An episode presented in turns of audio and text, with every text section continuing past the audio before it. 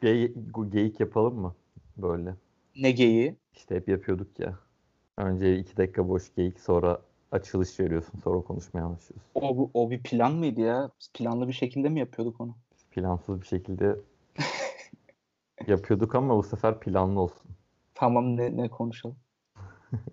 Hadi bakalım. Değerli dinleyenler, Avam Kamerası Podcast platformunun sunduğu 720p Sinema Podcast'ine hepiniz hoş geldiniz. Uzun zamandır yokuz. Programda kaydetmiyoruz. Bu konu hakkında ne düşünüyorsun Alperen? Uzun zamandır yokuz gayet açıklayıcı bir cümleydi. O yüzden ekstradan bir açıklamaya gerek duymuyorum. Bundan sonra var olacak mıyız peki? Bundan sonra yine kesinlikle düzensiz aralıklarla olacağı garantisini vererek olacağız diyebilirim. Bu kes kesinlikle bizim e, kurumsal kimliğimizi yansıtan bir açıklama oldu. Çok teşekkür ederim. Bugün Netflix'te yayınlanan David Fincher'ın uzun zamandır beklenen projesi Menk'i konuşacağız. Ee, istersen Alperen geleneğimizi yine bozmayalım. Sen Menk ile alakalı bir filmin konusunu anlatan ufak bir giriş yap. Ondan sonrasında biz konuşacağımız meselelere seninle birlikte başlayalım. Ee, tabii ben o zaman dinleyenlere Mank filminin e, kısa bir özetini geçeyim. E, filmimiz e, Herman Mankiewicz adlı Hollywood'un altın çağı denilebilecek yıllarda e, birçok filme imza atmış ya da katkı vermiş olan Yahudi asıllı bir senaristin hayatına odaklanıyor. E, bu yüzden bir biyografi filmi e, denilebilir Mank film için.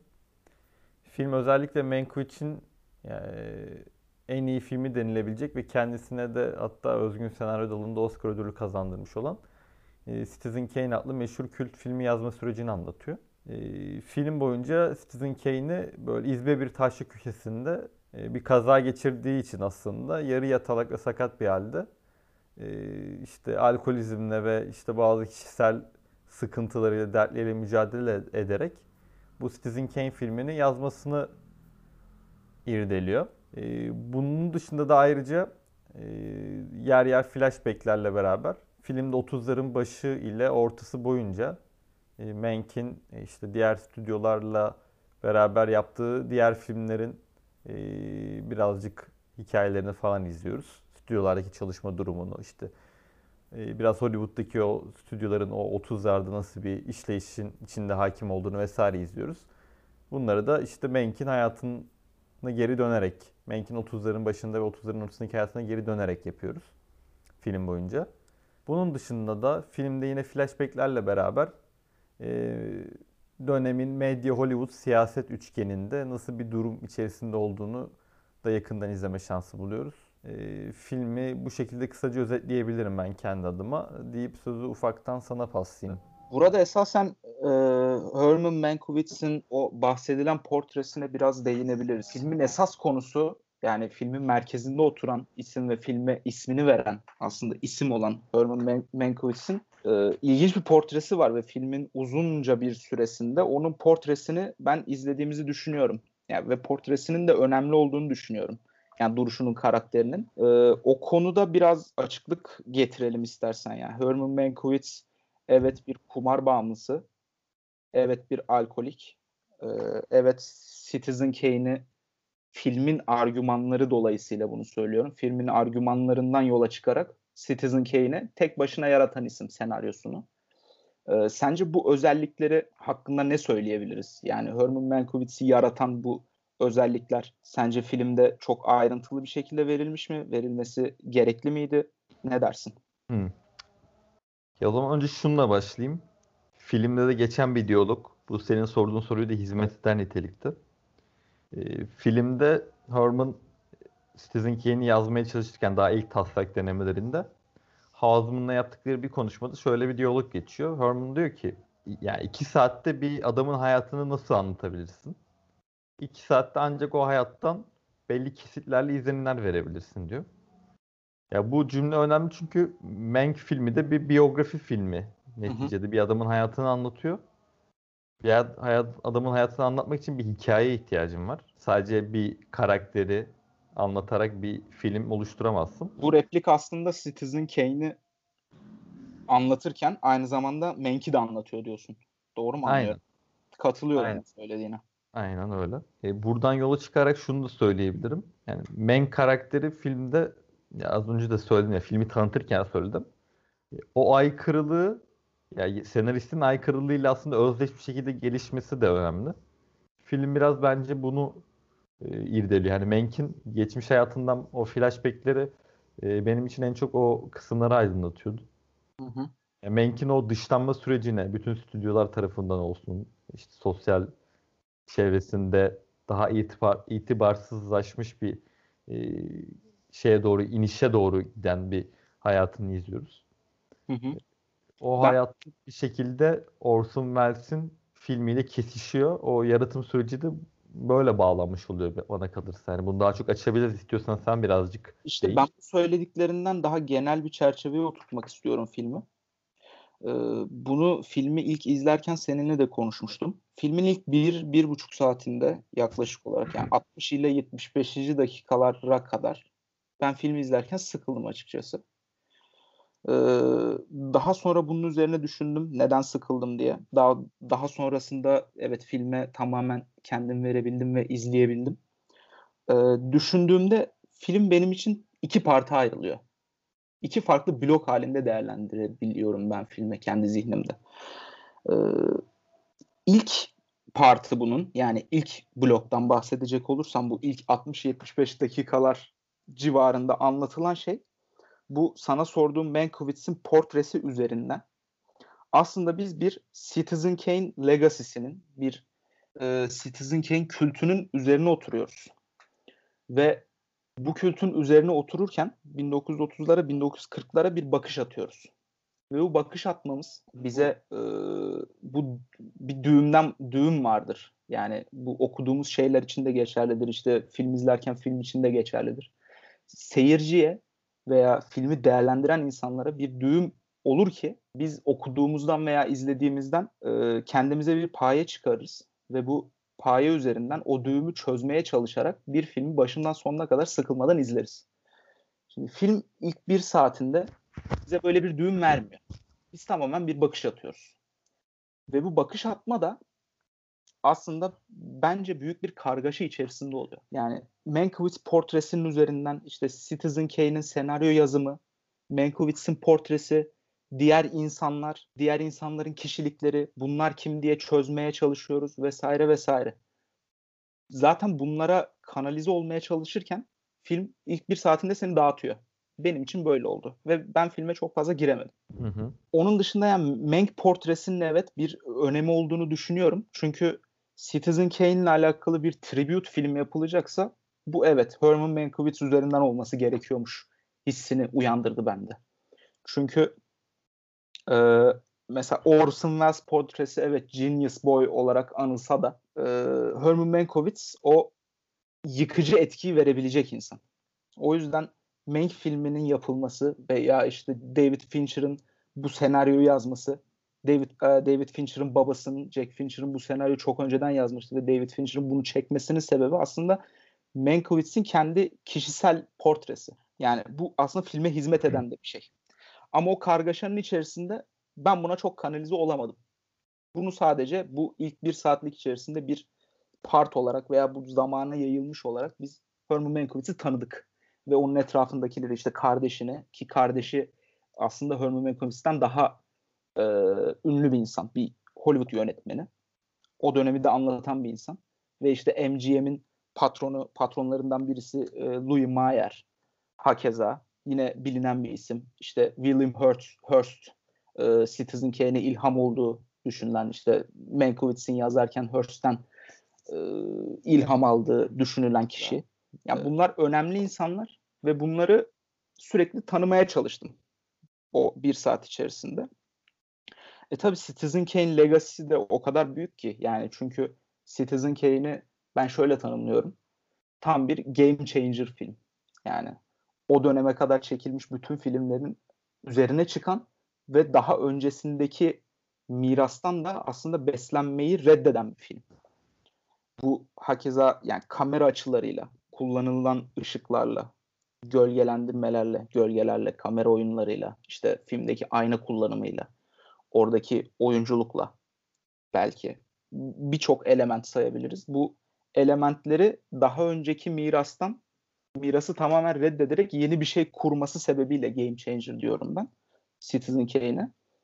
Game changer olmasının sebebiyle de biz her ne kadar bugün onu o filmi çok büyük bir işte saygıyla anıyorsak da Citizen Kane yayınlandığı dönemde aslında başarı elde edememiş ve işte Oscar'a 9 kere adaylık 9 9 dalda adaylık adaylık almış fakat birini kazanabilmiş falan. Böyle işte Orson Welles de hakeza öyle çok fazla sevilmeyen bir insan. Herman Mankiewicz de işte filmde görüyoruz.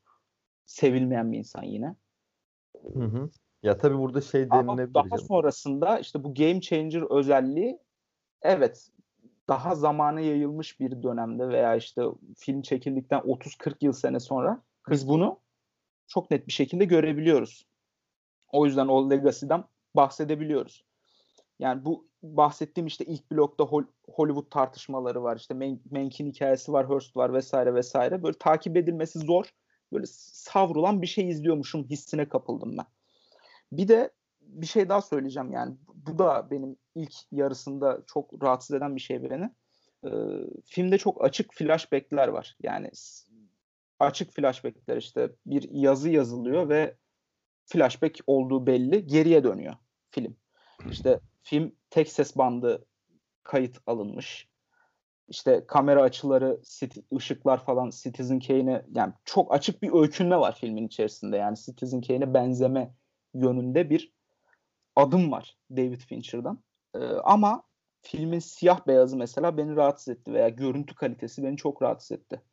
İşte görüntü kalitesinin içerisinde e, ara sıra böyle yanık e, film şeridi görüntüsü atılmış. O klasik teknolojik hilelerle vesaire. Bunlar beni çok rahatsız etti yani ve filmle bağ kurmamı da açıkçası engelledi.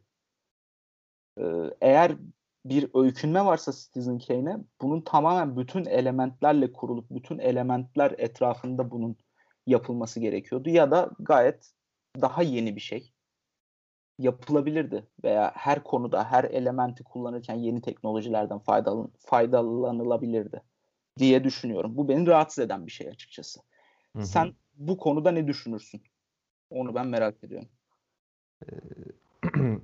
şey özelinde mi soruyorsun? E, teknik olarak hani filmin yoksa genel olarak mı? Ya en son teknikten bahsettim. İstersen Hı. bu benim çerçevesini çizdiğim ilk partı anlayabildiysen bu ilk part özelinde genel bir şeyler söyleyebilirsin. Ya ben senin konuştuğun yerden hem hem de sen konuşurken aklıma gelen yerlerden bir toparlama yapayım kafamda. Şöyle dedin hani sen bir karmaşadan bahsettin filmin ilk partından, e, film iki part ayırdığından ve ilk partının bir karmaşa ya hakim olduğundan ve hani bir düğüm yaratmaktansa karakterlerden karakterlere geçerek birçok karakteri de işte zaten bu işin içine dahil etmesi karmaşanın en büyük unsurlarından biri tabii ki. E, bu takip edilmesi biraz daha zor ve filmden kopartıcı bir e, hikaye unsuru olduğundan bahsettim. E, haklı olabilirsin ama hani ben kendi bireysel deneyimimden bahsedeyim. Hani ben izlerken filmden ilk partından da keyif aldığımı söyleyebilirim. Ya Fincher filmleri yani Fincher filmleri arasında bir değerlendirme yaparsak temposundan bahsediyorum filmin.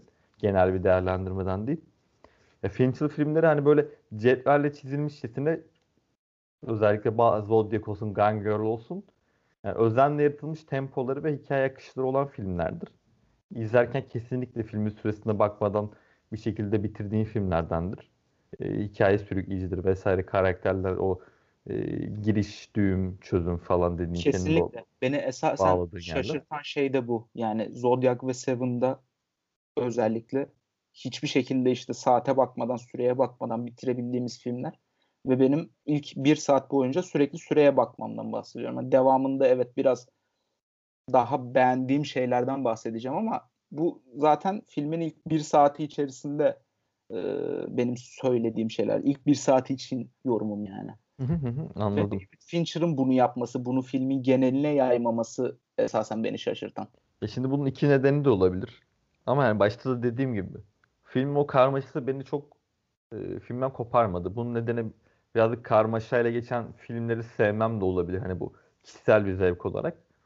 e, böyle çok hızlı karakterden karaktere dolanan olan bu kimdi işte bu MGM'in patronu muydu bu işte arasındaki ilişki kim bu Tolberg kimdi bu yönetmen mi senarist mi işte bu ne dolaplar dönüyor falan o takip edilebilirliği bir hikaye ve düğüm üzerinden değil de ben bir karakterleri bir anlayayım şeyiyle yaptırıyor bana bu tarz filmler.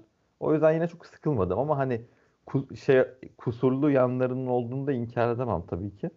Senin dediğin o kısma dair eleştirileri hani başka insanlardan falan da başka insanlardan kastım hani filmi diğer eleştirilerine falan baktığımda vesaire de görmüştüm. O konuda söyleyebileceklerim bunlar. Bir de şey vardı. O kısım da önemli yine. Citizen Kane'den bahsettin. Citizen Kane'in game changer'lığından bahsettin. Ve game changer olmasının da bir nevi aslında kanıtı gibi filmin yapıldığı dönemde değer görmemesinden bahsetti. Yani sonuçta bir Oscar vesaire alıyor tamam. Ama hani burada iki şey var. Bir çok gişe yapmıyor film. Hani e, seyirciye çok ulaşmıyor. E, ve hani o kadar 9 tane Oscar adaylığından sadece birine erişebiliyor. O da özgün senaryo dalında.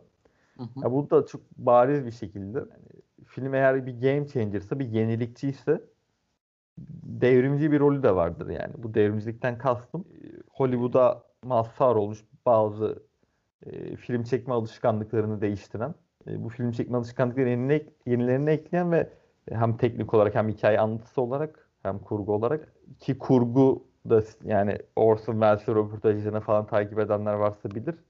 E, yoksa da Orson Welles kurguyu yönetmenliğin en önemli parçalarından biri olarak görür kendi e, açıklamalarında. O yüzden hani kurguda yaptığı yeniliklerde ayrı önemli aslında bakarsan. E, onun dışında da bu yeniliklerin dışında bir de şey yönünde de bir devrimci yönü var. Sonuçta filmin işlediği karakterler e, o dönemin medya patronları olan işte Hearst olsun, başka karakterler vesaire olsun. Filmin değdirdiği politik e, noktalar olsun, politik eleştiriler, tenkitler olsun. E, filmin o belki kapitalist canavarlaştırmayla inşa edilmiş bir karakterin kendi sonunu getirmesi vesaire gibi. Yani sizinkine çok girmeden ufak ufak belli keywordlerle bahsetmek, bahsetmeye çalışıyorum sadece. Ya çünkü Citizen Kane'i konuşmaya kalkacaksak bu podcast çok daha uzun Yok, ve çok daha hazırlık zaman- gerektiren bir yer olur. İki buçuk Ee, saat falan olur. Ama Aynen. E, Sadece bu ufak şeylerine değinerek geçeyim dedim. Bunu yapmak da çok devrimci bir hareket istiyor. Sonuçta Hı. hani bir e, medya patronunu eleştiren veya onu düşüren bir film yapıyorsan filminin seyirciye ulaşmayacağını da en başta o riski alarak yapıyorsundur bunu. Ha, bu şey yanından çok güzel geliyor bana. Hani ben biraz daha filmi açayım şimdi o kısımlara Menk'e geleyim. Şu açıdan çok güzel geliyor. E, Menk'te izlediğimiz alkolik senaristimiz bir şekilde geçtiği yollar sonucu bütün stüdyolar tarafından dışlandığı bir anda biz karakteri izlemeye başlıyoruz. Orada yolları Orson Welles'e kesişiyor. Ee, Orson Welles'in onu tercih etme nedeni hani filmde çok aman aman değinilmiyor ama yani belki tercih etme nedeni yeteneği de olabilir. Belki şu da olabilir. Ee, bana kalırsa biraz da öyle gibi geliyor. Bu kişisel bir yorum yine. Ee, Mankiewicz kaybedecek bir şey kalmamış bir adam.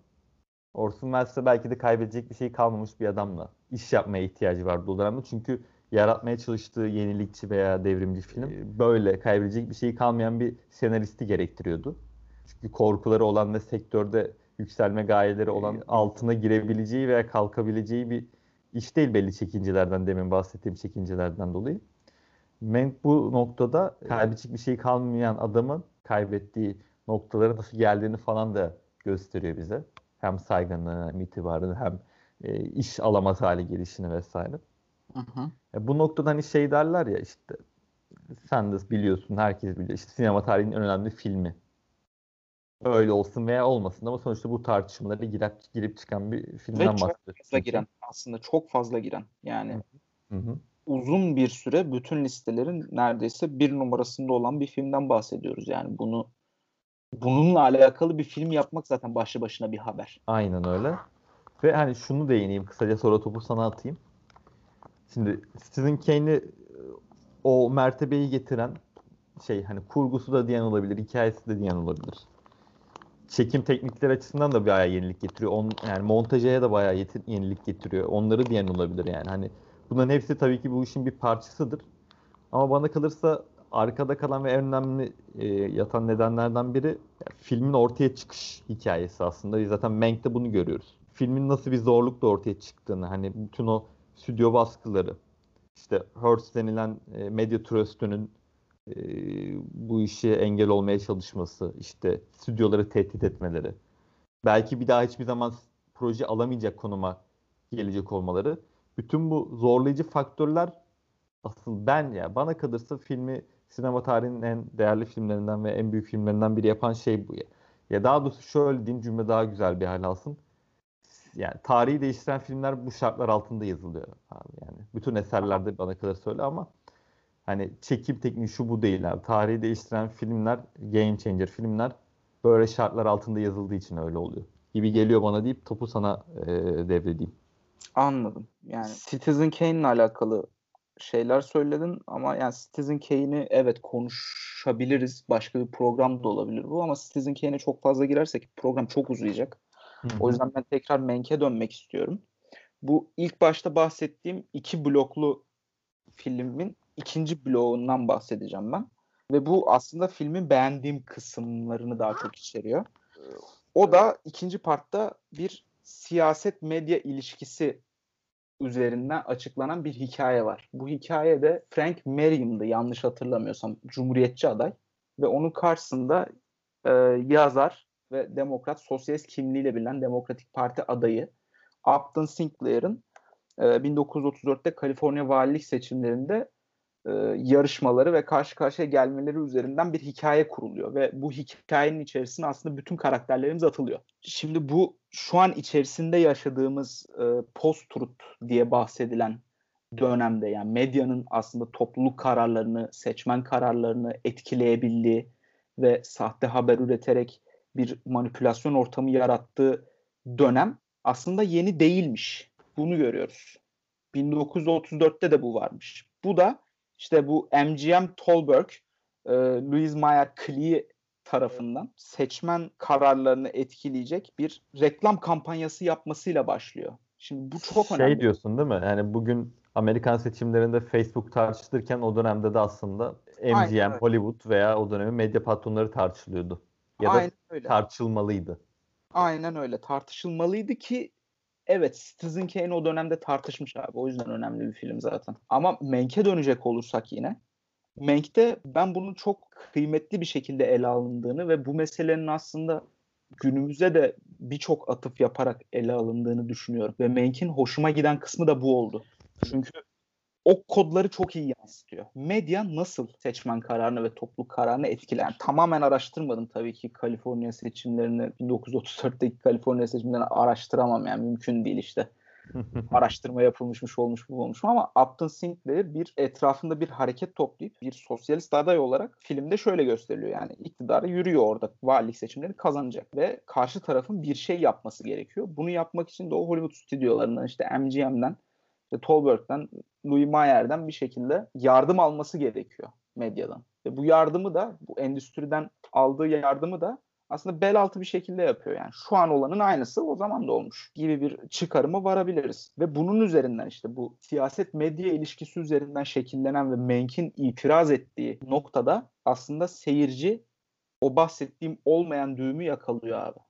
Ve ikinci kısmında gerçekten ben çok fazla filme bağlandım ve Menk'in o düğümü çözmesi için yaptığı şeyleri kanalize olarak tamamen izleyebildim pür dikkat. Bundan sonra film gerçekten çok doğru bir şekilde akmaya başladı benim için. Ve bu olay üzerinden ortaya çıkan ilişkiler yani e, Mankowitz'in Marion'la olan ilişkisi, başrol kadınla olan ilişkisi, Mank'in e, medya patronu William Hurst'le olan ilişkisi, Mank'in işte Louis Mayer'le ilişkisi. Bu hikaye içi ilişkiler aslında belli bir tavır sergiliyordu. Medya ve siyasete dair bir tavır sergiliyordu ve bu tavırı da Mank'in buna itiraz etmesi üzerinden yapıyordu. Aynı zamanda şöyle de bir ironik durum var. Karalama kampanyasını başlatan fikri de MGM'e yanlış hatırlamıyorsam Tolberg'e söylüyordu bunu.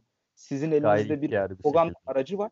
Sizin elinizde bir propaganda aracı var fakat bunu kullanamıyorsunuz diyordu Menk. Hem Menk buna karşı bir duruş sergiliyor hem de ironi o ki bu fikri aslında medya patronlarına Menk veriyor. Şimdi burada seyirci için tarif edilmez büyüklükte bir düğün var zaten. Bir oyun var. O yüzden takip edilmesi daha kolay oldu ikinci yarısında. İşte mesela ev partisi yapılıyordu. E, Hearst'ün evinde yanlışlıkla ve herkes vardı orada yani. Oradaki konuşmalar mesela Nazi konuşmaları benim çok ilgimi çekti. Menk'in İlk partiden bahsediyorsun değil mi? Evet evet ilk partiden bahsediyorum. Hı hı. Ee, işte Menk'in sarhoş bir şekilde Hearst'ün yemeğine gelmesi ve orada bir hikaye oluşturması yani bir film taslağı oluşturması diyeyim ben ona. Bu sekanslar aslında beni çok fazla filme bağladı. Ee, bunun üzerinden de biz aslında şuna da değinebiliriz. Yani mesela Menk'in Sinclair'ı görme sahnesi. ilk gördüğü sahne. İşte Sinclair orada topluluğa konuşuyor. Upton Sinclair. Ve Menk onu arkadan görüyor. Ee, Arkadan sırtı dönük bir şekilde topluluğa seslenirken görüyor. Ee, orada çok etkileyici bir sahne var. Uzaktan görüyor ve aslında biraz öykünerek biraz oraya gitmek ister gibi bakıyor. Ama oraya da gitmiyor. Hı hı. Hem karşı durmaya çalışıyor. Medya patronlarına işte Hollywood'un e, tuzu kuru abilerine karşı karşı durmaya çalışıyor. Aynı zamanda onlarla iç içe. Onlardan ekmek yiyor. Mayer mesela o sarhoş geldiği yemek sahnesinde kustuktan sonra Menk söylüyordu. Senin maaşının yarısını Hearst veriyor. Sadece konuşmanı beğendiği için. Yazılarını bile değil. Sadece konuşmalarını beğendiği için diyordu. Hı hı. Ya Mank zaten çok Bunu böyle bir, bunu bir devrimci tutumla böyle saf bir devrimci tutumla işte saldırarak işte Hollywood'u ben yıkacağım tavırlarıyla yapmıyor. Mankiewicz karakteri filmi içerisinde de gayet doğal bir şekilde yani her insanın aslında zorunluluklarını ve işte yapabileceklerini bir pakette eritip verebileceği mücadeleyi verecek gibi, vereceği kadar verebiliyor Menk'te. Bu bir kere bana çok gerçekçi geldi ve Menk'le daha rahat bağ kurmamı sağladı diyebilirim. Orada zaten çok net bir şekilde işte Gary Oldman'ın tırnak içinde metot oyunculuğu diyebileceğimiz hani gerçekten yani Gary oyunculuğuyla ortaya çok sürükleyici ve seyirciyi içine alan bir şey çıkıyor. Ve o bahsettiğim ikinci parttan sonra filme dair olumlu görüşler geliştirmeye başladım. Ben filmi izlerken hem sonrasında düşündüğümde de e, o yüzden filmin notun notu gittikçe benim için yükseldi diyebilirim.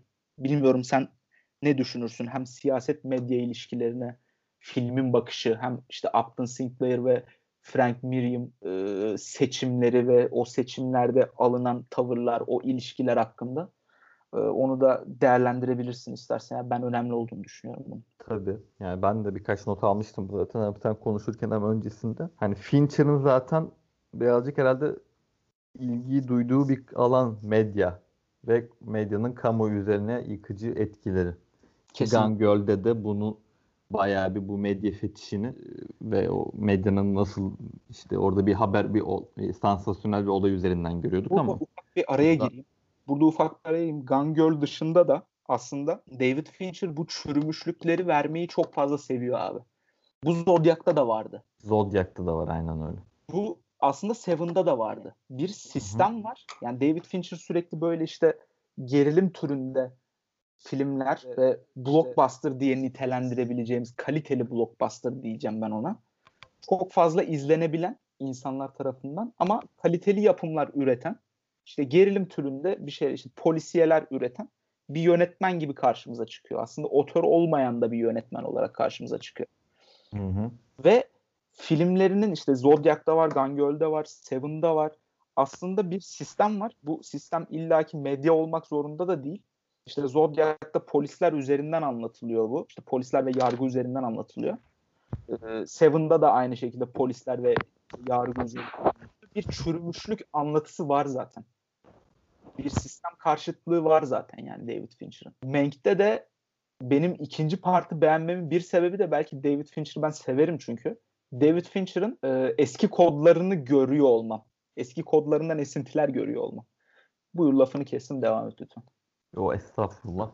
Devam edeyim. Sen zaten benim o konuda söyleyebileceğim şeyleri söyledin. Tekrar etmeye de gerek yok. Senden farklı olarak Mank benim için böyle iki partta geçen bir film değildi daha çok. Ben şey kısmına çok takılmışım filmi izlerken. Onu da şu an fark ettim. Citizen Kane'e çok bağlı izlemişim filmi. Citizen Kane'den ayırarak izleyememişim filmi öyle söyleyeyim. Anlaşılmaz zaten yani. Hı hı. Bu filmin zaten direkt onunla alakalı olması da buna bir e, sebeptir ama hani sen işte... demiştin ya sen demiştin yani Citizen Kane'i çıkar bir şey kalmıyor gibi. Hı hı. Demiştin ya aslında ondan da bahsedebilirsin bence. Senin dediğin gibi yani bu kayıttan önce ufaktan sana bahsetmiştim. Yani Citizen Kane'i al oradan. Film yok yani neredeyse. Ya çünkü bunun nedeni tamam Citizen Kane'in yarattığı zamandaki Mankovic'i izliyoruz. Tabii daha ne, bek- ne bekliyorsun sana da denebilir ama onun dışında çok ayrı bir hikayesi yok. Biz senin söylediğin işte o e, Upton Sinclair'la beraber gelişen Kaliforniya seçimleri bir hikaye yaratıyor. Orada birkaç dramatik öğe görüyoruz. O dramatik öğeler e, Mank'in arkadaşı olan e, bu anti anti propaganda filmlerini çeken e, o diğer e, yönetmen evet. o adamın seçimlerden sonra vicdan azabından bunu kaldıramayıp bunu biz yarattık dedikten sonra bir şekilde intihar etmesine yol açan o dramatik anlar var filmin o ikinci partlarında yavaş yavaş sahneye işte seyirciye sunulan. Evet. Ee, ama onun dışında çok daha üzerine düşürebileceğim çok bir dramatik an hatırlamıyorum ki bu dramatik an dediğime bakmayın. Beni aman aman etkileyen bir anda değildi bu arada. Yani çok iyi hazırlanmış bir an değildi. İşte o adamın vicdan azabı yani niye niye intihar ettiğini anlayamadım ben açıkçası. Yani tam niye intihar ettiğine dair bir neden var. Film ona bir neden bir, bir kulp takmış. Ama o kulp bana kalırsa birazcık e, kolaycı bir e, şeydi diyebilirim. Yani bu gerçek bir hikaye de olabilir. Sonuçta film biyografik bir hikaye olduğu için böyle bir adam vardır belki. Yani bu bu olayı yapan sonra da intihar eden bunu kaldıramayan vesaire o konuyu bilmiyorum. Ama, Ama bunu sunma biçimi bizim elimizde kalıyor diyorsun. Evet yani. bunu sunma biçimi benim çok hoşuma gitmedi diyebilirim. Yani onun dışında yine ufaktan Citizen Kane'e ba- bağdaştırıp şunlar söylenebilir. Citizen Kane medyanın etkilediği kamuyla alakalı birçok şey söylüyor. Bu film de söylüyor. Citizen Kane bunun Hearst'ın hayatından ele alarak söylüyor ve Amerika'nın genel bir portresini çiziyor. Ee, ama Mank Kaliforniya'da bir ufak bir portre çiziyor. Çok e, genele yaymadan. Yine tekrar edeyim Upton Sinclair ile Mayer'in valilik seçimleri. bu seçimlerde işte bu o zaman da çok dillere pelesenk olmuş. İşte bu sarı gazetecilik artık Aspargas haberden tiraj arttırma işinin iyice e, yolunu bulmuş medya patronlarının bu Aspargas haberciliği sadece tiraj arttırmak için değil aynı zamanda tabii ki de bir propaganda aracı haline geldiğini çok net görüyoruz yani senin de bahsettiğin gibi günümüzde de olduğu gibi vesaire. Yani buradan yani bu, bunun dışında filmin Citizen Kane'den ayrılabilecek bir özelliği yok. Yani film tabii ki mecburen yani doğası gereği nostaljik kalmak zorunda. Çünkü film her ne kadar işte Once Upon a Time in Hollywood olabilir işte. Ee, onun kadar böyle işte bir övgü silsilesi olarak geçmese bile aslında hani Anladım. anti bir yerden yaklaşsa da Hollywood'a yine de o nostaljik havası da kaybedemez. Çünkü yani film sonuçta yani sinemayı yine sinemayı anlatan bir film. Sinemayı anlatan bir sinema filmi izliyorsun. Bu çok eskilerde geçiyor ve hani bu hatıralara dayanan, bu kültlere dayanan hani Orson Welles'in portresi de olsun, Mankiewicz'in portresi de olsun. Bunlar gerçek karakterler değil, gerçek karakterlerden arta kalan kültlerin tarihte bizim günümüze kadar gelmiş artık belli özellikleri yani. Aslında tam olarak bir gerçekliği işlemiyor. O yüzden de nostaljik kalmak zorunda denebilir. Yani buradan da şuna bağlayabilirim tekrar topu sana atmak için. E, nostaljisinin dışında filmin benim için en önemli noktası şu oldu bu arada. Citizen Kane'in daha kıymetini an yani kıymetini değil mi de Citizen Kane'e daha saygım arttı yani filmi izledikçe.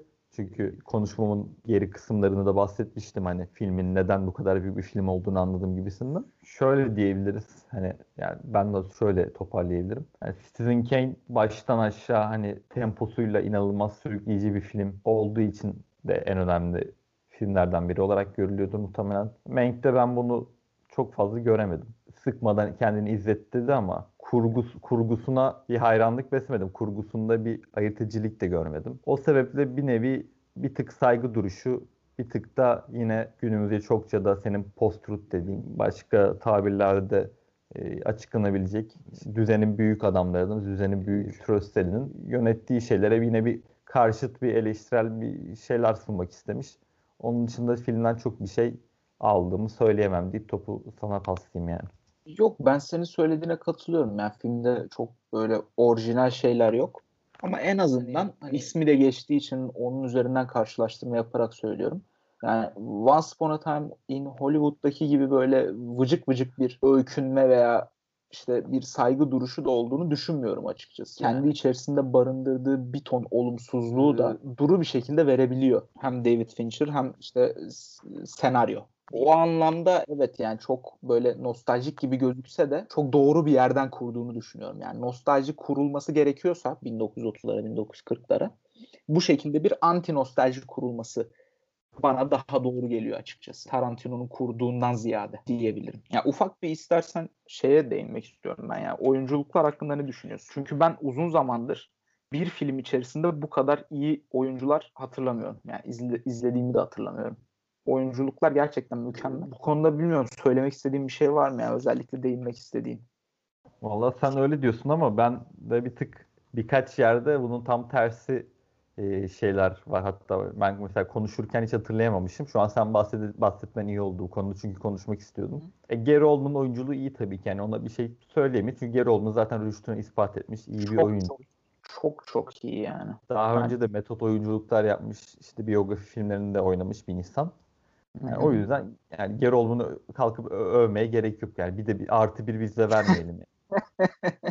Ama beni filmde şu çok rahatsız etti izlerken. Onu ona değineyim. Filmde Fincher çok kadın karakterleri iyi yazamamış gibi geldi bana. Nedenine geleceğim, açacağım. Fincher ee, yazmadı galiba ama. Yani ya doğru pardon Fincher dedim.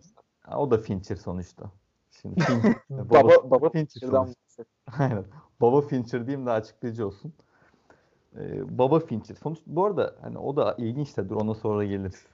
Onu ben, ben o bu arada yani hani çok böyle büyük bilgim olduğu için değil yani işte babası yazmış diye duydum sadece. Belki babası bile değildir yani amcası falandır. Yok babası yazmış. Ben baktım hatta. Doğru biliyorum yani değil mi? Şaşırdım. Evet evet ben de duydum. Babası yazmış Fincher'ın. Ne alaka dedim baktım. Ve Fincher'ın babası hani senarist mi diye. Değil. Adamın yazdığı ilk ve tek film. Hı hı. Hani artık nasıl bir bağlantı var? Adamı eskiden Hollywood'da bir, bir takım işler mi yapıyordu? yazarlık mazarlık falan dışında hani ne bileyim. Ya da oradan nasıl bir bağlantısı var da böyle bir hikaye yarattığı da Fincher bunu işte David Fincher bunu filme çekti. O kısmı bilmiyorum. Ama sonuçta elimizdeki hikaye amatör bir senaristin hikayesi ne olursa olsun. Adam öldü diye biliyorum yani. Yine yanlış biliyor olabilirim. Allah Adam, o kadar biliyorum çok eski eski bir proje yani. Eskiden hmm, yazmış. Hiç o kadar diklemedim ben. Hani bu Fincher ne zaman yazdı, babası ölümü sağ o kısımları hiç diklemedim. Hı hı. Ama yine de amatör bir iş olduğu gerçeğini değiştirmiyor bu durum.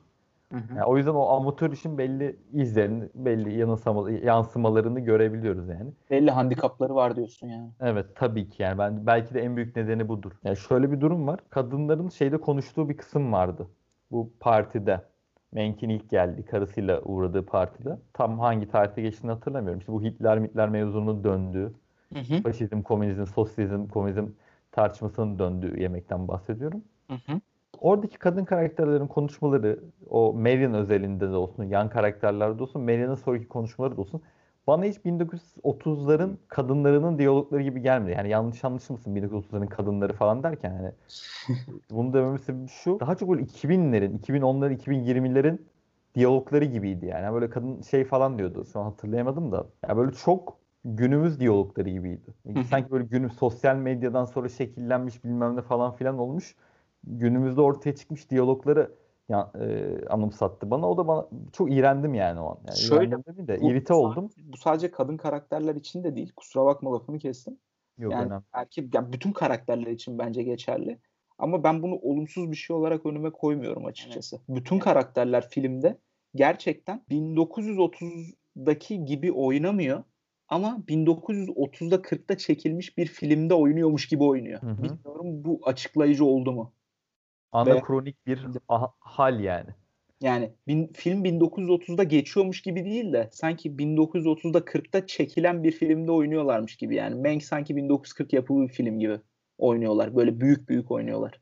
Yani evet öyle daha oturttun yani sen bunu söylerken anakronik bir hal yani bu film 30'larda yetişiyor ama insan hali tam 30'lardaymış gibi gelmedi bana. Beni o rahatsız etti yani seni belki etmemiştir. Öyle oyunculuklardan yana bunu söyleyebilirim. Gary Oldman dışında da aman aman övülecek bir oyunculuk izlemedik. Çünkü Gary Oldman üzerine geçiyor film. Ben, ben Louis Mayer'in çok başarılı olduğunu düşünüyorum. Hatta oyuncunun ismini de söyleyeyim. Oyuncunun ismi de Arliss Howard. Çok beğendim. Hı-hı. özellikle o Herman'ı ve kardeşini arkasına alıp işte MGM stüdyolarında dolaştı ve işte onlara bir şeyler anlattı. Daha sonra işçilerin karşısına çıkıp şey savaştayız ücretlerinizde biraz şey yapmanız lazım. Kesinti yapmanız lazım. Ücretlerinizin %50'sini kes, 50'sini kesiyorum. Biz bir aileyiz falan filana getirdiği. Biz bir aileyize getirdiği. Yani o sahnede mesela çok çok iyi oynamış. Ben ayrıca başrol kadın karakteri yani e, Marion Davis. Marion, Marion Davis'i Amanda Seyfried bilmiyorum daha önce tanımıyorum. O yüzden ismini de yanlış telaffuz ed- etmiş olabilirim. Kusura bakmayın. E, Marion Davis'i oynayan kara- e, aktrisin de çok başarılı olduğunu düşünüyorum açıkçası. Genel olarak oyunculuklarla alakalı senle zıt düşünüyorsun. Vallahi öyle oldu bu filmde. Ben hakikaten Marion Davis az önce adını da söyledin Amanda Seyfried ya da her neyse. Hı hı. Cidden hiç beğenmedim yani oyunculuğunu. Kötü bir kast olduğunu da düşündüm izlerken. Buradan bir tartışma yaratmış. Ama yani çok da aman ama oyunculuk gerektiren bir sahne süresi de yoktu yani. O yüzden çok rahatsız etmedi. Ya ben son bir şey söyleyip o zaman kapatayım ve filme dair notunu merak ediyorum onu sorayım. Ee, şeyi söylemek istiyorum yani filmde kimin kim olduğuna dair herhangi bir böyle bir debelenme içerisindeydim ben. Bunu daha sonra film bittikten sonra da araştırdım. Nicholas Rapold diye bir sinema eleştirmeninin New York Times için yazdığı bir yazı var. İşte Who is Who in Mank yazının ismi. Filmi izlemeden önce oraya bakarlarsa eğer filmi izlemeyen insanlar varsa veya izledikten sonra oraya bakarlarsa biraz aydınlatıcı olmuş. Yani kısa kısa filmdeki önemli karakterlerin esasında gerçekte kim olduğunu ve nasıl bir önem taşıdığını o yazıda toparlamışlar. Ee, o iyi bir kaynak olur diye düşünüyorum bizi dinleyenler için ve filmi izleyenler ya da izlemeyenler için. Bu arada bizi dinleyenlere de hiç spoiler uyarısı vermeden filmlere patır kütür atlamış olmamızı gerçeğinde şu an fark ettim. Ona artık Alperen insanların anlaması gerekiyor. Yani 720p spoilerlı bir podcast. Bunun artık uyarısını aslında uyarıyı jenerikte versem mi? Ne bunu bir düşüneyim. Ya da şey mi programın adını mı değiştirsek 720p spoiler falan gibi. 721p yapalım. 721. Bu, bu benim uzun süredir aklımda. Öyle Neyse. Mi? Menki Neyse konuştuk. tamam bunu şu an konuşmayalım. Menki konuştuk. Men Menki konuştuk. Ben her zamanki gibi her programın sonunda olduğu gibi filme olan puanını merak ediyorum. 5 üzerinden filme kaç puan verirsin? Valla ben 3.5 gibi hissediyorum. Letterboxd diye hesabıma girip daha henüz bir puan da vermedim. İstersen kullanıcı adını da ver takip etsinler. Yok vermeyeceğim. Ama çok zor değil bulunmam. Neyse 3.5 gibi bir puan izlenimindeyim. Nedeni de bütün o eleştirilere rağmen. Filmi izlerken ben hani ilk partında da ikinci partında da ben sıkılmadım abi filmden. Keyifli izledim. Bunun en büyük nedeni ar- arka planında Citizen Kane kültünün yatması okey. Ama yine de Fincher beni boğan veya düşüren, temposundan düşüren saate maati sağa solu kollattıran bir film yapma, yapmadığını düşünüyorum. Hı hı. Onun dışında Citizen Kane referansları, göndermeleri, o işte minik ince yerleri işte ne bileyim bu Orson Welles'le Mank'in kavga etti. Sen de bir anda o Citizen Kane'deki meşhur ortalığı dağıttığı işte terk edildikten sonraki hareketlerini bir anda oraya yazdım. Ama böyle ufak ufak şeyler hoşuma gitti yani bu bu şeyler, e, bağlantılar. O yüzden de benim için ortalama bir, bir Fincher filmi 5 e, üzerinden de 3.5 gibi hissediyorum şu anda öyle söyleyeyim. Anladım. Ben Sen ne düşünüyorsun? Böyle söyleyeceğim. Yani David David Fincher'ın bence filmografisinde önemli bir yer kaplayacaktır Mank. İlerleyen zamanda da geriye dönüp bakabileceğimiz bir film olacaktır. Özellikle bu Hollywood'la alakalı, Hollywood'u anlatan filmler arasında çok değerli olduğunu düşünüyorum. Senin bahsettiğin nostaljik öğelerden ziyade ben bu bahsettiğim podcast'te de bahsettiğim bu ikinci parti çok beğenmem dolayısıyla yani o siyaset medya ilişkisini çok anlaşılır ve anti bir yerden yaklaştığı için ve o duruşun da ben önemli olduğunu düşündüğüm için filmin notu başlarda benim için düşük olsa bile ilk bir saatte daha sonrasında çok artarak devam etti. O yüzden 5 üzerinden 4 e, vereceğim ben. İyiymiş. Değerli film olduğunu da düşünüyorum yani David Fincher'ın filmografisi için. Öyle diyebilirim.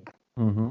Yani şey deyince evet yani Hollywood filmleri güzel oluyor ya izlemek. Hele de böyle yalap şap, vıcık vıcık bir yerden olmayınca da daha da güzel oluyor. Hı-hı. Keyifli bir filmdi yani o yüzden izlemesi. Hı. Ama yine de hani şey diyenler de çoktu.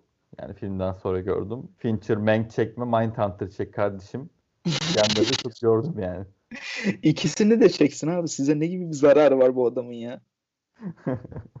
İki Mindhunter'ı da çekiyor. izliyoruz gayet güzel. Hiçbir sıkıntı yok. Mank de. Çekmiyor ama artık ya. Haberim yayın- Netflix'te yayınlandı evlerimize kadar geldi. Mank gibi bir film izliyoruz bu saçma sapan dünyanın içerisinde bulunduğu saçma sapan durumda. Daha ne istiyorsunuz kardeşim? Ben ben bu dönemde çıkan filmlere dördün altından not vermemeye karar verdim. Vallahi haklısın. Ne desem şimdi hiçbir şey de denmez yani. Bu dönemde adamlar utanmadan film çıkartıyor. Yani utanmadan David Fincher'ı eleştiriyorsun ya. Eve takılmışsın. David Fincher'ı eleştiriyorsun. Yazıklar olsun sana. Neyse Alper, sen kapat bu programı hadi. Tamamdır. Hadi bakalım. Arkadaşlar ve dinleyenler ve seyirciler eee, bizi dinlediyseniz e, programdan keyif aldığınızı umuyorum. Filmle alakalı düşünmediğiniz birkaç perspektif sunabildiysek size ya da düşündüğünüz şeylere dair keyifli bir sohbet yaptıysak ne mutlu bize. Oğuz arkadaşımın e, konuşmanın başında da açtığı gibi 720p podcastleri ne devam etmeye dair bir motivasyon bulup bu bölümü çekme kararı aldık ki bayağıdır yeni bir bölüm gelmiyordu. Bundan sonra da devamı gelecek. Bundan sonra da benim de başta bahsettiğim gibi düzensiz aralıklarla da olsa kesinlikle devamını getirmeye çalışacağız. Ee, onun dışında bu konuda çok soru aldık. Bekleyenler olduğunu biliyorum. Ee, o konuyu da değinmeden geçmek istemiyorum. Ee, Safti kardeş kardeşler dosyası nerede kaldı? Ee, Vol 1 dediniz, Vol 2 gelecek dediniz, Vol 3 dediniz. Vol 1'den beri bekliyoruz diye bana her gün e, ben kontrol ediyorum yani mailbox'a her gün olmasa bile haftada 1-2 düşüyor. E, o konuya da açıklık getireyim. Safti dosyası gelecek arkadaşlar ama hani ne zaman geleceğini ne ben bilirim ne Oğuzhan bilir. O kendi kendine gelecek bir gün ama ondan emin olun. O, o dosya bir gün bitecek. Yani bitmeden biz podcast'i bitirmeyeceğiz. Ondan emin olabilirsiniz. Ve kendi kendine geldiği gün bizim bayram ettiğimiz gün olacak. Gelecek, gelecek. Sorun yok. Gelecek arkadaşlar diyerek hepinize selamlar ve kapatırız artık herhalde.